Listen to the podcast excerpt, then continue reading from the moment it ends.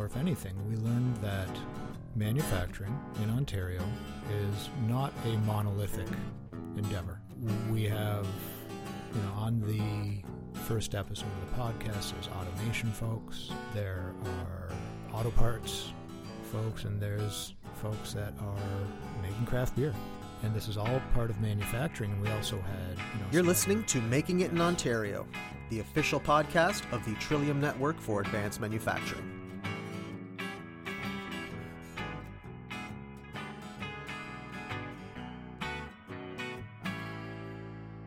Hello everyone, welcome to the first episode of the second season of Making It in Ontario, the official podcast of the Trillium Network for Advanced Manufacturing. I'm your host, Nick Persichilli, and in today's episode, Brendan and I sit down in his basement to reflect on the lessons and insights gained from the first season of the podcast, because they were numerous. As I've mentioned before, I have not ever worked in manufacturing. My professional background is corporate communications. My education on the depth of importance of manufacturing has only really started, well, with this podcast. In fact, even Doctor Sweeney admits, in this episode, he's learned a few things too. However, I would argue that the most important lesson learned so far is that many of the old norms won't work moving forward. At the risk of sounding like a broken record, we need a new normal. We need a better normal. Moving forward, we're going to apply all of our efforts to informing and helping design that new normal using dun, dun, dun, dun, data. And I don't mean the lieutenant commander. Brendan recently put out a quarterly video update going into more detail about exactly what we're doing.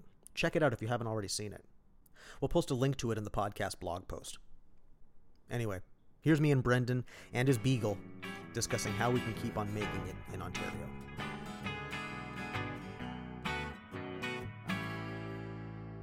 Hello everyone, welcome back to the Season one recap of Making It in Ontario.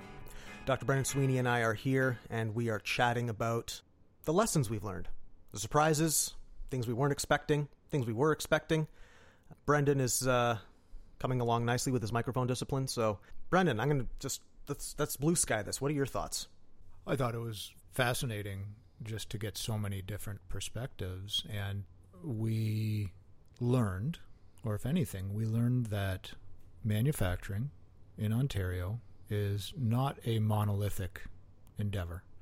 Uh, we have, you know, on the first episode of the podcast, there's automation folks, there are auto parts folks, and there's folks that are making craft beer. And this is all part of manufacturing. And we also had, you know, some other great guests from the very broad and diverse ecosystem of um, organizations that support manufacturing, um, but that are not necessarily manufacturers themselves. And I guess we include ourselves in that ecosystem. Um, and we, in, in, in the case of Season one, uh, would also include organizations like N G E N, uh, like Reshoring Canada, um, that are just doing uh, doing some great work. And so... We learned that it's important not to treat manufacturing as, again, a monolithic endeavor.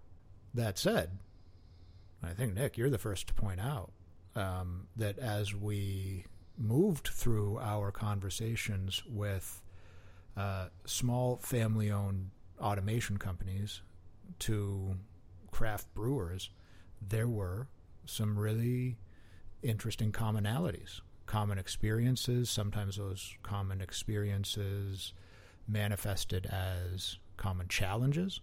Um, and if that's the case, we've learned uh, that there are some similarities uh, across manufacturing, regardless of industry, and that there are some differences too. And the more we unpack that, I think the closer we get to being able to come up with solutions, policy-oriented or otherwise, but solutions to these challenges or um, ways to support the good things, the great things that manufacturers are already doing.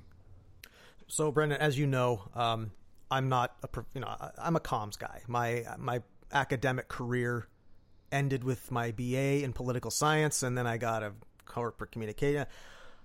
I'm learning a lot of this as we go. Yeah. So and I think we all are, though. Yeah, I think we all are. I think the, I think even the manufacturers themselves are learning it as they go. Um, they just might have a different foundation on yeah. which they're learning than we do. But tell me about this whole discussion of chasing scale, because that, that whole thing of, I understand it's more efficient, however one wants to define that, but t- tell me about the chasing scale. Sure. Um, I, I think that a for many reasons, scale is desirable.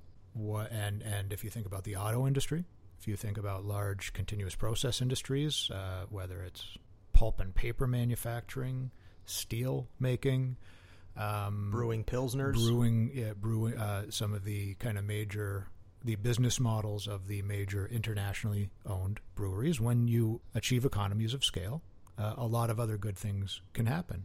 You can invest in uh, production equipment. And, and production technologies, and you can invest in, in automation and robotics if those are applicable to your industry. Your profit margins can be, you know, while the uh, when you when you do that and you are making two hundred thousand of something, or in some cases, I mean, this is this wasn't part of the podcast, but we talked about a plastic bottle manufacturer that was doing in the billions of units in a two hundred person factory in Peel Region, and you can afford certain things when you're operating at scale, and oftentimes that means um, you can, again, afford to invest and afford to pay people well.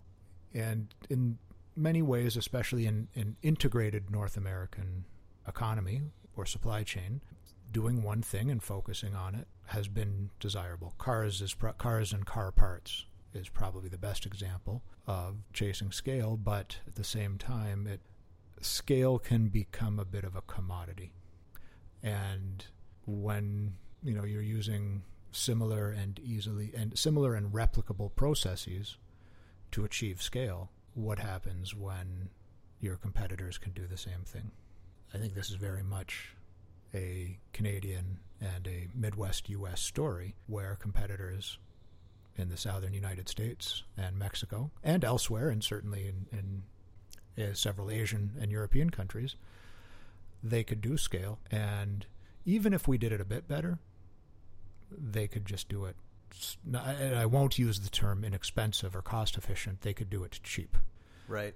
Maybe in the nineteen nineties when we when we were competing with the southern United States, where, okay, we're paying people twenty bucks an hour, they're paying people fifteen. Now we're in a situation where in Mexico they're paying people a dollar fifty, and we're paying twenty-five, thirty. So scale is great when we can achieve it, um, but it leaves you vulnerable to some degree.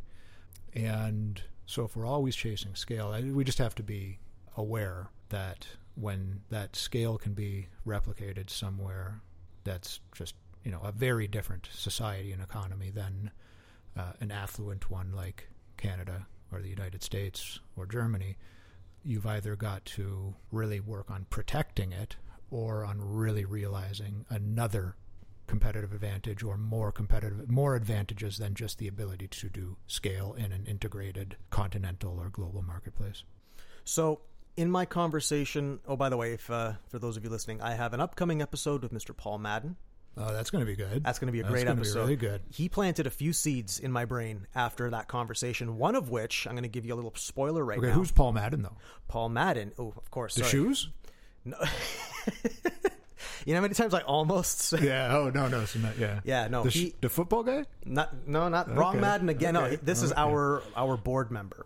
Our, oh, our, I, yeah, I know that. I know, I know him. Good guy. Good guy. Yeah, he's, he's a very yeah, good so. guy. Former three M executive. I, I picked his brain, and uh, it, it's going to be a great episode. And on the discussion of scale and chasing scale, I, I asked him, you know, do you think we should be chasing scale or should we be chasing not scale? And he said, he he answered my question with a question, and he said, well, who are our customers? Yeah. Well, the that. United States, absolutely, yeah, yeah. So the United States. I mean, they've States. been our largest customer. They still are. So... He said, who are our customers? Now, I'm going to get a little auto geeky here and just kind of nerd out a little bit here. If you think about traditionally speaking, let's go back twenty years. Yeah. And you had uh, a really fine automobile. You, and of course, it would have power steering. Historically, power steering is a hydraulic system actuated with oil pressure. Mm-hmm. And the pump, the power steering pump, is comprised of a bunch of tiny little intricate, perfectly machined mm-hmm. little bits of metal. The level of precision needed to make a hydraulic power steering pump is is just, it's incredible. And, and mm. Canadians are good at it. Yep. We're yep. very and, good um, at it. And several kilometers from where we're sitting here in Dundas, Ontario, I mean, I guess we'll have to go up to Ancaster, but they are making seven or eight hundred people making those types of pumps or similar. Exactly. Yeah, so and, and the intricacy that's needed, all of that, all of that. Yep. But now here's the thing. Power steering is now going electric. Mm-hmm. All of those, that, that power steering pump, one power steering pump needed a lot of intricate machining. And now that unit, the function of the power steering is still there. We mm-hmm. still need that function, but we don't need that pump. Mm-hmm. So the question, going back to Mister Madden's question, who are our customers? Because I don't think anyone's going to be needing to build the next generation of power steering pump. And so I guess, and I, I don't have an answer for this yet. I'm, I'm, I'm just going to throw it out to you. Do we have, like, who are our customers? Who should they be? Well, who are our customers? Um, our number one customer for most of the things we manufacture historically has been the United States and is the United States. And okay. I mean, if you think about eighty-five percent of the cars we make and uh, of our parts exports, like nine, eighty-nine percent go to the United States. So, so the I think diversifying our customer base in geographic terms is great. But we're a long ways away moving away from the United States. Um, they're there. They've been a, you know, um, despite, you know, a bit of a rocky relationship with their past administration for the, since twenty sixteen, mm-hmm. um, they're an important part of whatever we do. And now there are some, uh, there's some kind of commodity processing that uh, we have other customers, and maybe that's um, you know we pr- we process livestock meat and send it to um, to other to Europe and Asia. There would be resources, natural resources that we extract and process that we ship overseas, and then another you know and, th- and there's some industries that are less exposed to trade than others because we make the things to consume here. Um, particularly around foodstuffs, so a lot of our a lot of our food processing uh, capacity is consumed locally, sometimes hyper locally. Um, and if you think about large commercial bakeries, who are the customers? Like you and I today, potentially, if we are going to eat some bread, if we're going to eat bread today, it probably came from within a one-hour radius of your, your house in Etobicoke or mine and Dundas. So so so going back to the scale discussion, because yeah. w- when I first started here, one of the first discussions that I came into contact with was your discussion about how the manufacturing sector is a tax base. Now, the manufacturing sector, such as it was leading up to, let's say, the manufacturing sector twenty years ago, let's say, yeah. was built on scale? Uh, lar- Yes. Largely lar- scale. Largely on scale. And, and there's a bit of... um. This doesn't mean that there aren't smaller or customized manufacturers throughout the supply chain, but when you really break it down, there are a number of very large manufacturers that are part of our ecosystem that that, that account for a large proportion of employment and output. I would think that, I mean, this is back of the napkin stuff, but I would think that Magna alone, Magna alone accounts for about three percent of all manufacturing employment in Ontario. Mm. Uh, Linamar alone accounts for about two percent. You, you add in Toyota, and now, yeah, the Toyota, there's um, Toyota, another two percent. Um, Stellantis, a k a. F C A, a k a. Chrysler, that's another two percent right there. I'm rounding up or down here. Um, sure. And, and uh, ArcelorMittal, another two percent. So right there, you know, this is just... How many was that? Five companies, five companies that we've named, and we're that those five companies account for over ten percent of manufacturing, um, and they all do it at scale. Huh. Um, and that, that might have changed a little bit over the past um, twenty years, um, but we still have a very scale-oriented manufacturing ecosystem now. I think, and I think you and Paul might end up wrestling with this question a bit. Is that good? Is that what we want? Or do we want something else? And it's hard to confidently answer those questions without asking another whole handful of questions. Yeah. Um, and maybe the answer is we want both. I think it's going to be hard to have, I think in, on, in any one facility or something, it's going to be hard to have both at the same time, um, or to do both at the same time. But could we have a part of our ecosystem that is oriented towards producing things at scale and a part that is more customized, um, bespoke? I think you The, the, uh, yeah, the term bespoke sounds nice, or, you know, lower volume, higher margins. Yeah. So. Filling in the cracks. A lot of people f- use that term, filling in the cracks. Which I, I like bespoke. I like bespoke, it better too, so, yeah, because yeah, filling yeah. in the cracks just sounds like we're just kind of being treated like putty. Yeah, and I just, yeah, no, no, no, yeah. no, no. So.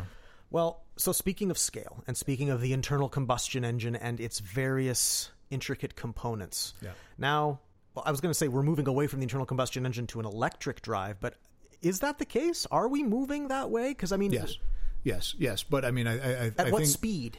Slower than many of the reports would have you believe. We tried this ten years ago, and it didn't it didn't work. And there was, um, you know, or ten, fifteen years ago, fifteen years ago, okay, yeah, green uh, green technology, let's uh, let's do this. Then we had a recession, and then we moved back to buying pickup trucks and S U Vs.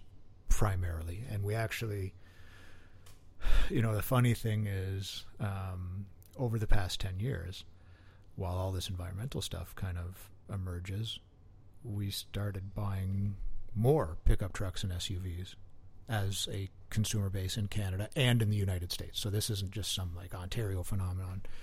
And now I think, you know, they're really, um, I think a lot of the, you know, as the technology evolves and some of the automakers are getting wiser and they're like, oh, can we, okay, so people want pickup trucks and S U Vs, right? Yep. Okay. So they're thinking about their consumers, right? What do they want? They want pickup trucks and S U Vs. Okay, well, but but this shift is like we're transitioning towards like electric. Okay, cool. Can we do both? Yeah. And, and and so we're getting to a point where I think, okay, like that's that's the solution, like electric everything. F one fifties, uh, electric Mustangs, and uh, being able to deploy the technology as such. So yes, are we moving that way? Uh, absolutely. Will we, you know, is the technology evolving? Sure, absolutely. And for, I mean, for anyone who's driven a Tesla, like it's just, it's not fair. It's not. It's not fair to other cars. Um, and, yeah. And and and I. I mean, my thought. You know. I don't, so what? What's a what's a Tesla Model S cost you? Like one hundred and ten thousand dollars. Around there. Yeah. Yeah. If if you were to give engineers at one of the scalable automotive manufacturers, let's just say Toyota or Ford or Volkswagen, if you were to say, yeah, yeah, just design like a design, you got to come up with like a super cool electric car, all the bells and whistles, um, go. And they said, oh, okay, well, this is going to be tricky. Oh, but the price tag is one hundred ten thousand dollars. Oh, oh, okay.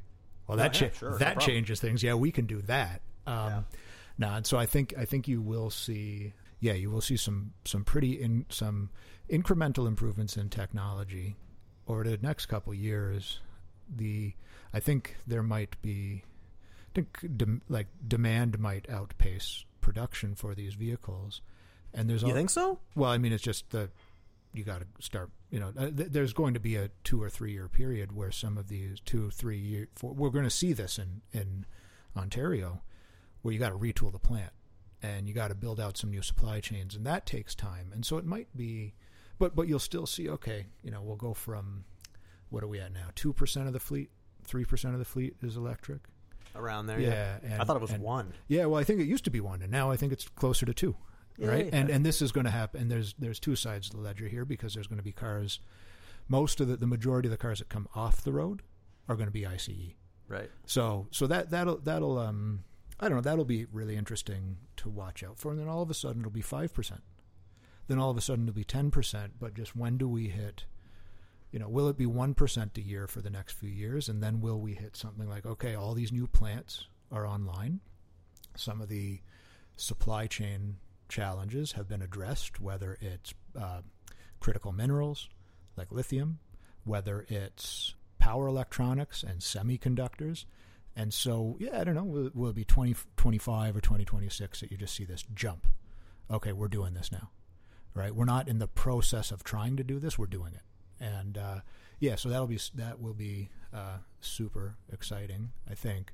But, you know, and I think that, you know, twenty thirty-five in Canada, it's ambitious to, to be all, you know, so they're not saying that the whole fleet will be electric, but they're saying all new vehicle sales will be electric. It's a very ambitious target. And what good is a target if it's not ambitious? And will we achieve it? I don't know. Ask me again in twenty thirty-four, uh, you know, yeah. if I can definitively say that. And, uh, uh, but because just so much has to happen, but yeah. hey, if, if you don't set a target, it's probably not going to happen naturally. Yeah. So yeah, it's cool. It's, it's, it's really exciting. It's really exciting. So, So speaking of products of the future, yeah. let's talk about the manufacturing workforce of the future. Yeah. Oh. So we've uh, yeah. we've uncovered a fair bit of uh, yeah, yeah, and yeah, yeah. I mean, and I'll, I'll go on record now, based on what I know, and I think it's a bunch, that I, I believe that you know uh, the electrification of the automotive industry, super exciting. Uh, Industry four point oh, advanced robotics, advanced automation, super exciting. Yep, one hundred percent, full stop. Um, oh, you know, our our uh, our life sciences manufacturing industry, whether it's pharmaceuticals or medical devices, also exciting. I, I, I think we want to pay attention to that. Uh, but uh, again, on record today, and probably it'll be hard getting me off this for a little bit, but I think that the workforce in Ontario, and particularly in Southern Ontario, Uh, the workforce, skills, talent, human resources, um, although I like to think of humans like you, Nick, as more than just a resource. But anyway. Um, Thank you, sir. Yeah, yeah you're welcome. You're welcome. So uh, the uh, workforce, broadly conceived, is going to be for manufacturers in Ontario and in the economy generally, getting people to work. The competition for talent and the competition for employees, people generally, uh, will consume much of our much of our energy, much of our discussions. We'll focus on this for the better part of the decade, and there's a few reasons for that.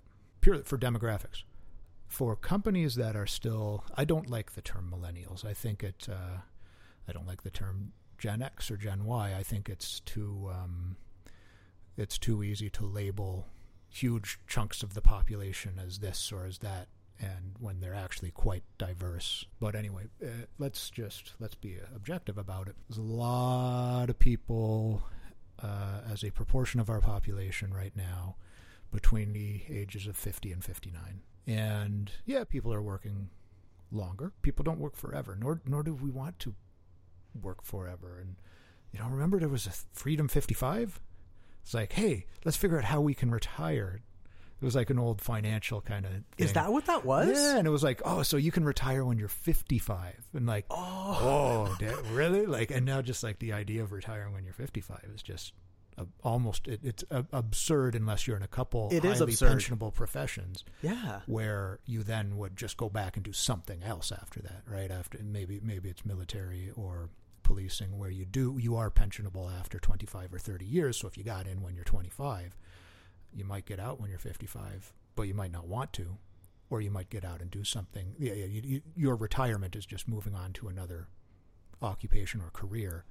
Um, anyway, so there's this big chunk of the workforce and the population generally that are going to—they're not getting younger. They're just by. There's no there's no possible way until we invent time machines, which we haven't yet, um, that that chunk of the population can get younger. There's a, another big chunk of the population between the ages of twenty and twenty-nine. And and and that's a little heavy on the twenty-five to twenty-nine. Uh, and they're going to be, in five years, the majority of that chunk of the population will be in their thirties.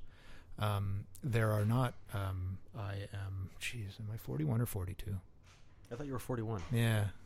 I know. Uh, let's go with forty-one. I okay. Like that yeah. Better than forty-two. I guess, but I guess I'm going on forty-two and you are forty. I am forty-one. forty-one. forty-one. forty-one. So, um, we are kind of the median age now. Uh, but relative to the rest of the population, there's not a lot of forty-one-year-olds out there. Is this that demographic cliff you were talking about? Well, this is this is this is this kind of uh, kind of seemingly forgotten about kind of. This was an old we we were an older demographic cliff, but there were not a lot of people born in seventy-nine, eighty, eighty-one. Um, so when there's going to be there's going to be when when when a lot of the folks who retire in five or ten years. They they will not they won't be a steady state of people from their thirties and forties going into their fifties and sixties in the workforce, if that makes sense. Mm. Um, then there'll be a lot of people who are in their twenties now who I'm not sure if they've been I don't I don't know if as a society we have successfully integrated them into the workforce as we could have. And I know objectively manufacturers have not. They just don't manufacture to not have a lot of people. Uh, nominally or proportionally in their twenties working for them right now. Um, if you go back to my whole little dealie on millennials, um, like if you're still trying to figure out how to hire and engage millennials, like you missed that boat. But like you and I are millennials kind of on the very, or uh, you might be and I might not be. I might have missed it by a year and you might have got in there by a year or something. I'm technically a zennial. Okay, yeah. Um, and... Uh, Yeah, so engaging those persons who came, uh, a number of persons who came of age, who are in their twenties now, uh, who came of age during a really weird time, COVID, all that, right? You finish university, you're about, you finish college, you finish trade school, you're about to go do something, and then just like, just getting COVID, engaging them in a, uh, engaging them in all manners of employment will be really important. I think it's also important to recognize, too, that just um, materially, we're really starting to kind of blow this wide open. Materially, pers- not not just people in their twenties, but materially, people under the age of forty-five are much worse off in relative terms than people above the age of forty-five. And wealth is increasingly concentrated in older generations right now, and that's including, uh, I mean, the housing. The housing price question is just off the charts right now. Yeah. The proportion of income earned by persons over the age of forty-five has never been so high. And so the flip side is the proportion of income, of total income, of every dollar that everyone's paid in Ontario, the proportion that persons under the age of forty-five who are working. So I'm not counting people who are not working here, but the proportion of income that they earn is, has never been lower. This is, so, I mean, just sorting some of this out, and maybe there will just be this natural generational transfer of wealth, income, earnings, et cetera. But then what happens after the people in their twenties, if you look at teenagers today, this isn't going to be my rant about, let's talk about teenagers today. The only thing I'm going to say is there's not many of them. In Southern Ontario, when we think about manufacturing, we're thinking about an industry that uh, is located in one of the most affluent parts of the world. And a great, I, I mean, I... great part of the world to live in, in my opinion. Agreed. Um, and uh, and but one of the things that makes it so great is because the economy is so diverse. There's so many opportunities, and so there's opportunities in um, uh, finance, government, education, healthcare, uh, uh, any uh, software, you name it, and manufacturing, and of course manufacturing, uh, construction. Tons of stuff, and absolutely tons of stuff, and just so many really cool opportunities. And I think manufacturers are, they have a different experience in Southern Ontario than in the U S Midwest, where they are, you know, the in Michigan, they're the alpha employers. General Motors and Ford are alpha employers in Michigan. That doesn't mean they're not very good employers in Southern Ontario, but they're competing with a number of other industries. And yeah, I mean, just the thing that uh, uh, manufacturing is absolutely critical to the economies of uh, the G T A, or the G T H A, because we're in Hamilton, so we call it the G T H A, or let's just say the Golden Horseshoe. That sounds a lot more inclusive. Yeah, the Golden Horseshoe, there we go. But finance, healthcare, uh, education, right? There's just so many manufacturers are competing with each other and with a number of other uh, industries in a way that manufacturers elsewhere in North America aren't uh, when you're in Southern Ontario. And the that that I mean that should I think that should really factor into all our thinking. So how are you going to, you know, you have a, a smart young person, smart person in their early career, smart person in their mid career. How are you going to convince them? It's uh, the onus is now on manufacturers to convince that person to work in manufacturing, not the other way around. This is not, it's not nineteen eighty-three. There's not lineups down the road for, you know, there's not one hundred jobs at a factory and ten thousand people apply. There's one hundred jobs at a factory and one hundred forty people apply. This now, this is not a manufacturing-only challenge, right? This is the same, I, I think, for a number of industries. Uh, I mean, we're going to see, I think we're going to, where, where, you know, the other place where we'll really see this is in healthcare and particularly in nursing. And yeah, so how are we going to efficiently and effectively bring thousands upon thousands of people uh, from whatever they're doing now into employment, and in our cases, into employment in manufacturing? Um, so how are we going to communicate those opportunities? How are we going to, I, I mean, one of the, Uh, how are we going to identify the types of um, the skills uh, that help equip people to do that? And then how, I mean, also, again, at some point in time, when the labor market's so tight, when competition for talent is so high, how are manufacturers really going to convince people that they should work for them? Uh, instead of finance, government, healthcare, education, construction, you name it. The arts. The arts, software. So there's just, yeah, th- this is going to this is going to consume and should consume a lot of our time. Mm-hmm. Um, so, yeah, and, and especially after a year where a lot of people didn't work that much because of the pandemic, or I, I don't want this to sound snarky, but yeah, people worked less during the pandemic uh, if they were not kind of gainfully full-time employed going into the pandemic. So right. A lot of people should, got, you know, who wanted to keep working could not because yeah. It was a pandemic. So, so on the topic of workforce diversity and getting more people, getting more young people, uh, we also kind of put out a little bit of a report on uh, gender diversification in the workforce. Yeah. Well, I mean, any, any diver, when it comes to manufacturing, whether it's, uh, gender diversification, particularly hiring more women, engaging more women, recruiting, retaining, engaging, et cetera, more women in any and all positions, including and especially leadership positions, uh, whether it's engaging persons from kind of historically excluded communities, whether it's engaging younger persons, this is going to be absolutely critical for manufacturers. The manufacturing workforce right now, no surprise to anyone, is typically older than the average. The the the sorry, not the average, but the median age, I think, is like us, forty-one, give or take. Um, and the manufacturing workforce is typically older and typically male. So if you think younger women, historically historically excluded demographics, that's it, it's not it's not. It's not, oh, maybe we should. It's you have to. You must. You must, or you're you're not going to have a lot of people to work for you. If you want new and innovative ways of doing things, whether that's making things, whether that's reaching markets, um, whether that's organizing people, well, get a diverse, you know, the, the, the more diverse your workforce is, the more you might achieve that.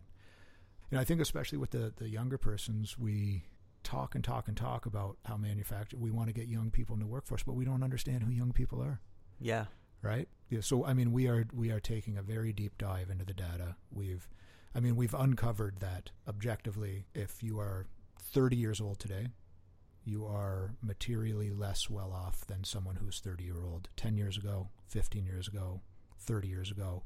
It's just, just the way, and, and there's a whole host of reasons behind this. Right. It's not just, and there's not, and it's like, I don't want to sound like there's blame going anywhere. There's a whole host of reasons behind this. Um, and we're going to kind of uncover some of those reasons, figure out what it actually means, figure out what we can do about it. And I also, you know, think that it's not just about, um, oh, let's, let's engage a chunk of the, you know, let's engage a particular demographic as, you know, in, in entry-level employees. No, I think this has to, whether it's, yeah, this uh, across all occupations, including leadership occupations, and I think including ownership right? That we we we would stand to benefit from much more diversity of everybody across manufacturing, decision makers, um, to very early career kind of entry level positions. So, so I'm going to go back to speaking of diversification of the workforce. Yeah. Uh, I want to speak specifically about women in the workforce, because sure. we did an episode, um, and Shannon came with me at mm-hmm. Ace-tronic. Mm-hmm. Now, aside from all of the detail, we also talked about what it was like for a company working in COVID and all those challenges. Yeah. Um, the thing that really got to me was the discussion around Simi's experience. Simi, of course, being the daughter of Kim Tiara. And um, if you want more women in the workforce, they need to feel comfortable. And if you want more anyone in your workforce, and your uh, you need them. They need to, to feel comfortable. comfortable. And I think. I think I think I think we do want to make certain that uh, if there are things that make, whether it's women, whether it's younger people, whether it's persons from historically excluded groups, there are things that make them uncomfortable. Like, we need to understand what those are and how we can change. Change. There's there's room for change, and I, um, so especially I think. In younger generations, early career folks, and I'm talking people in their twenties, people in their thirties, even even people in their forties, their world is more diverse because the world got more diverse. And generally, people people have a talented people have an expectation that their workplace is going to be no different than the world that they're familiar with. And if they're familiar with a world that is diverse and inclusive, and they go to a workplace, or they go to work in an organization that is less diverse and inclusive, they may elect not to stay at that workplace for very long. They might go, they might gravitate towards somewhere that is diverse and inclusive, that does reflect their values of diversity and inclusion. And if a, an organization, regardless of industry, does not offer that, they may find that they have some challenges hiring people and retaining people. The flip side of that is, if you can offer that, if you do offer that, you m- may find that you're going to have success there. And I think that's when, you know, we featured some of these companies in that report. That was their experience. When they offered a diverse and inclusive environment, they had an easier time hiring people. Uh, they also paid well. So that was a, that was a, that was a bit of a thing. Yeah. For those of you wondering, that's Brendan's dog. In case anyone was wondering whether or not we're actually at his house. Oh, yeah, we are. We're just chilling in his basement. Yep. uh, but uh, so on the topic, yeah. One of the things that got to me about the Ace-tronic podcast was the discussion. What was the? It, it was it was Simi's experiences, and also the realization that in order to make progress on this, it's a cultural move that needs to take place. It's not a legislative move. It's not a, a regulatory issue. This is a cultural problem. And I think, I think you, I think we can all agree that moving the needle on culture is one of the hardest things to do. Yeah. Yeah. It's, uh, it's, in, it's incredibly difficult. And then when, I mean, when we did speak with manufacturers who had moved the needle, who had done well, I mean, it, it didn't happen overnight. It was very intentional. And I think that, that part of it, I mean, is understanding that, okay, you're going to have to change. Okay, so that's one. And two, you're going to have to do stuff. You're going to have to commit resources to this. You're going to have to commit time and energy. And so being able to do that, and but understanding that, you know, there are, when successfully done, there are benefits to this. There are benefits to individual people. There are benefits to communities. There are benefits to society. And there's certainly benefits to a manufacturer who uh, has a culture that is innovative and inclusive, and that gives them a leg up over their competitors. Well, I know I've learned a lot since I've started here. I absolutely yeah, yeah and so I've I've learned a lot about note taking. Every day, yeah. every day note taking. Yep, lots yep, on notes. Yep, yep. Um, I've got my answer to this, but I want to know what you think. What oh, yeah. What are you looking forward to? What am I looking forward to? Geez, a lot. I mean, again, uh, the, the, the workforce thing, when, when, we're, when we're scheduled to be working on that kind of stuff, I get up and go. Um, I really, really, really like digging into that, just because it, it just it matters so much. The it matters so much to so many people, and to our economy, and, and to you know if if this is somewhere where if you know some of our partners agree, whether that's the the province, whether that's I S E D, um, whether that's any number of associations or uh, economic development organizations or other nonprofits like that, or whether it's manufacturers themselves, um, if they agree that this is something that we can help them with, we'd love to help them with. And I think there's some real kind of tangible benefits to lots of people and communities and companies. So that that's super exciting. Um, I am excited. And, you know, this is happening slowly, or I'm looking forward to starting to see some people again. We have so many good partners, and uh, I think we miss them, and I hope they miss us. But just actually getting out and, and yeah, will will we be doing all of our work in the office and face-to-face moving forward? I don't know. I think there's still lots of room for remote work, but I'd like to go see some people. As an extrovert, oh, yeah, I like to see people, and, uh, and, I, and I get a lot out of it, and... Um, it's great to build those relationships. Uh, also, great to get back into see factories in action. Maybe yeah. we're a few months off. Maybe we're a few months off that, but it's just so fascinating going in and actually seeing things get yeah. made. Um, of course, we want to do it safely, and so maybe Absolutely. maybe it's September that we really start having those conversations again. And yeah, again, as a, as an extrovert, I am. Just whether it's, I, I, I like talking to people and learning, and we learn so much every day. So, yeah, so I am excited to, you know, I'm excited for season two of the podcast. Mm, yes. Um, and uh, I'm, ex- yeah, so generally all around, um, I think it's going to be, I think for many, myself included, maybe yourself included, COVID was kind of shitty at points. Yeah, it was. Or really shit, like, and, and it was not, uh, it was not how, um, I would prefer to live my personal life, nor the professional life. Right. Um, I will reserve comment on my personal life for what I'm looking forward to. Summer, definitely. Right. So I guess I won't reserve comment. There you go. Seeing my friends and family again. Um, but professionally, yeah, going and just seeing and making those connections and learning from and about all of the great partners, all the people that we're tangled up with in this. And yeah, you know, if we can avoid that seven thirty February GO train out of Burlington Station, that's, that's fine. If we got oh, another God. way to, yeah, if we got another way to figure that one out. And, um, but, uh, yeah, I'm, uh, and, and, and just, I, I like traveling around the province, around the country, and, uh, maybe even internationally hmm. when the time comes. Going out, seeing the people, seeing the places, and learning. So, hmm. Well, that kind of makes what I was going to say seem kind of trivial now. Well, I don't know. What do you? I, maybe not though. Let's I, see. I, I'm what getting. Are you excited about? So. I, I'm. I, I like what I've learned so far working at Trillium, and I'm. I'm looking forward to seeing what happens when we unlock certain things, like okay. when we finally okay. figure out. Yeah. I have. No, I don't know of any other region, and this is thanks to you, Brendan, telling mm. telling us about this. That can manufacture to the quality that Ontario does. Like yeah. we can make anything here. Yeah. And quality, yeah, not a problem. We can, you want it within a micron? Sure, not a problem.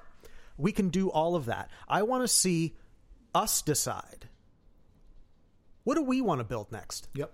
Yeah. That's... We've, you know, we've built cars, we've built that, uh, you know, that, that's, that's fantastic. We've built airplanes for other, co- yep, that's happening too. But like, I think we've got the skill and the technology, mm-hmm. and more importantly, I think we have the drive in the yeah. in within society to build whatever we want. And I'm going to reserve judgment on where mm-hmm. I think we should be going next, mm-hmm. because that supply chain has yet to be established, but I think it will be coming up. And I think you know what I'm talking about. You do, don't you? Well, if it's a space industry thing, then hey, no, no, no. I mean, hey, uh, um, Get in, yes. on, get in on the ground floor. That Quite that, literally, eh? That's exactly what yeah. I'm thinking. Because, like, think about it. What other industry? And I know, Brendan, I'm sure you're probably thinking right now a million things to say of why I'm wrong. And that's fine. No, you're... I'm thinking about the different manufacturers in Ontario that contribute, that already contribute to the space economy, M D A. You know, but th- we make things that go on satellites. There's there's a there's a small what do they call it, a nano satellite? There's a, and it's at like university, or is it, uni- no, it's, it's like Spadina and Dundas, and they're occupying one floor of a building, which could have potentially been an old garment manufacturing facility, mm. and they're making satellites. They're making nano satellites. They're very, I mean, I think they're satellites. I mean, they're about, you know, as big as like a basketball, but they're, they're actually, they are manufacturing them. I believe it's like Spadina and Dundas. And so, yeah, space economy, super cool. Sounds super cool. And we're already doing a little bit of it. And then of course, M D A. Yes. So yes, I, I'm I'm I've been fall I've been geeking out really hard, and I have no what, what what's the word I'm, I have no authority to be as excited as I am mm. about the physics yeah. of the full flow staged combustion engine that is on the Starship. But I digress. Um, I would love to. St- I think we could. I think we could contribute to that motor. I really do. I'll I'll uh, I'll agree with you on a very general aspect of that. I think that it would be awesome to have some conversations around how Ontario fits into a global space economy and how we make things that go to space already and how we can yep. make more of them um, for uh, you know, for a lot of people's benefit. Yeah, because I don't so, think we're going to be doing scale manufacturing for space yet, are we? Yet. Yeah, not, not yet. yet, not yet. So. so there's no point in chasing that scale. Yeah. So. Um, well, Brendan, I think uh, we're rounding the corner on time here. Okay, uh, good I, stuff. I think uh, season one was interesting. It laid the foundation for me yeah. for a lot of stuff. Um, you're probably still going to have to rein me in on a lot of things, but or I think not. You're getting used we'll to see. that. We'll see. We'll see. So. But anyway, um, thanks for having me over. Yeah, you're welcome. So enjoy a couple more of these strawberries from the yard. Oh yeah, there's still some left. Yeah, there's still some left. So. Thanks for listening, everyone.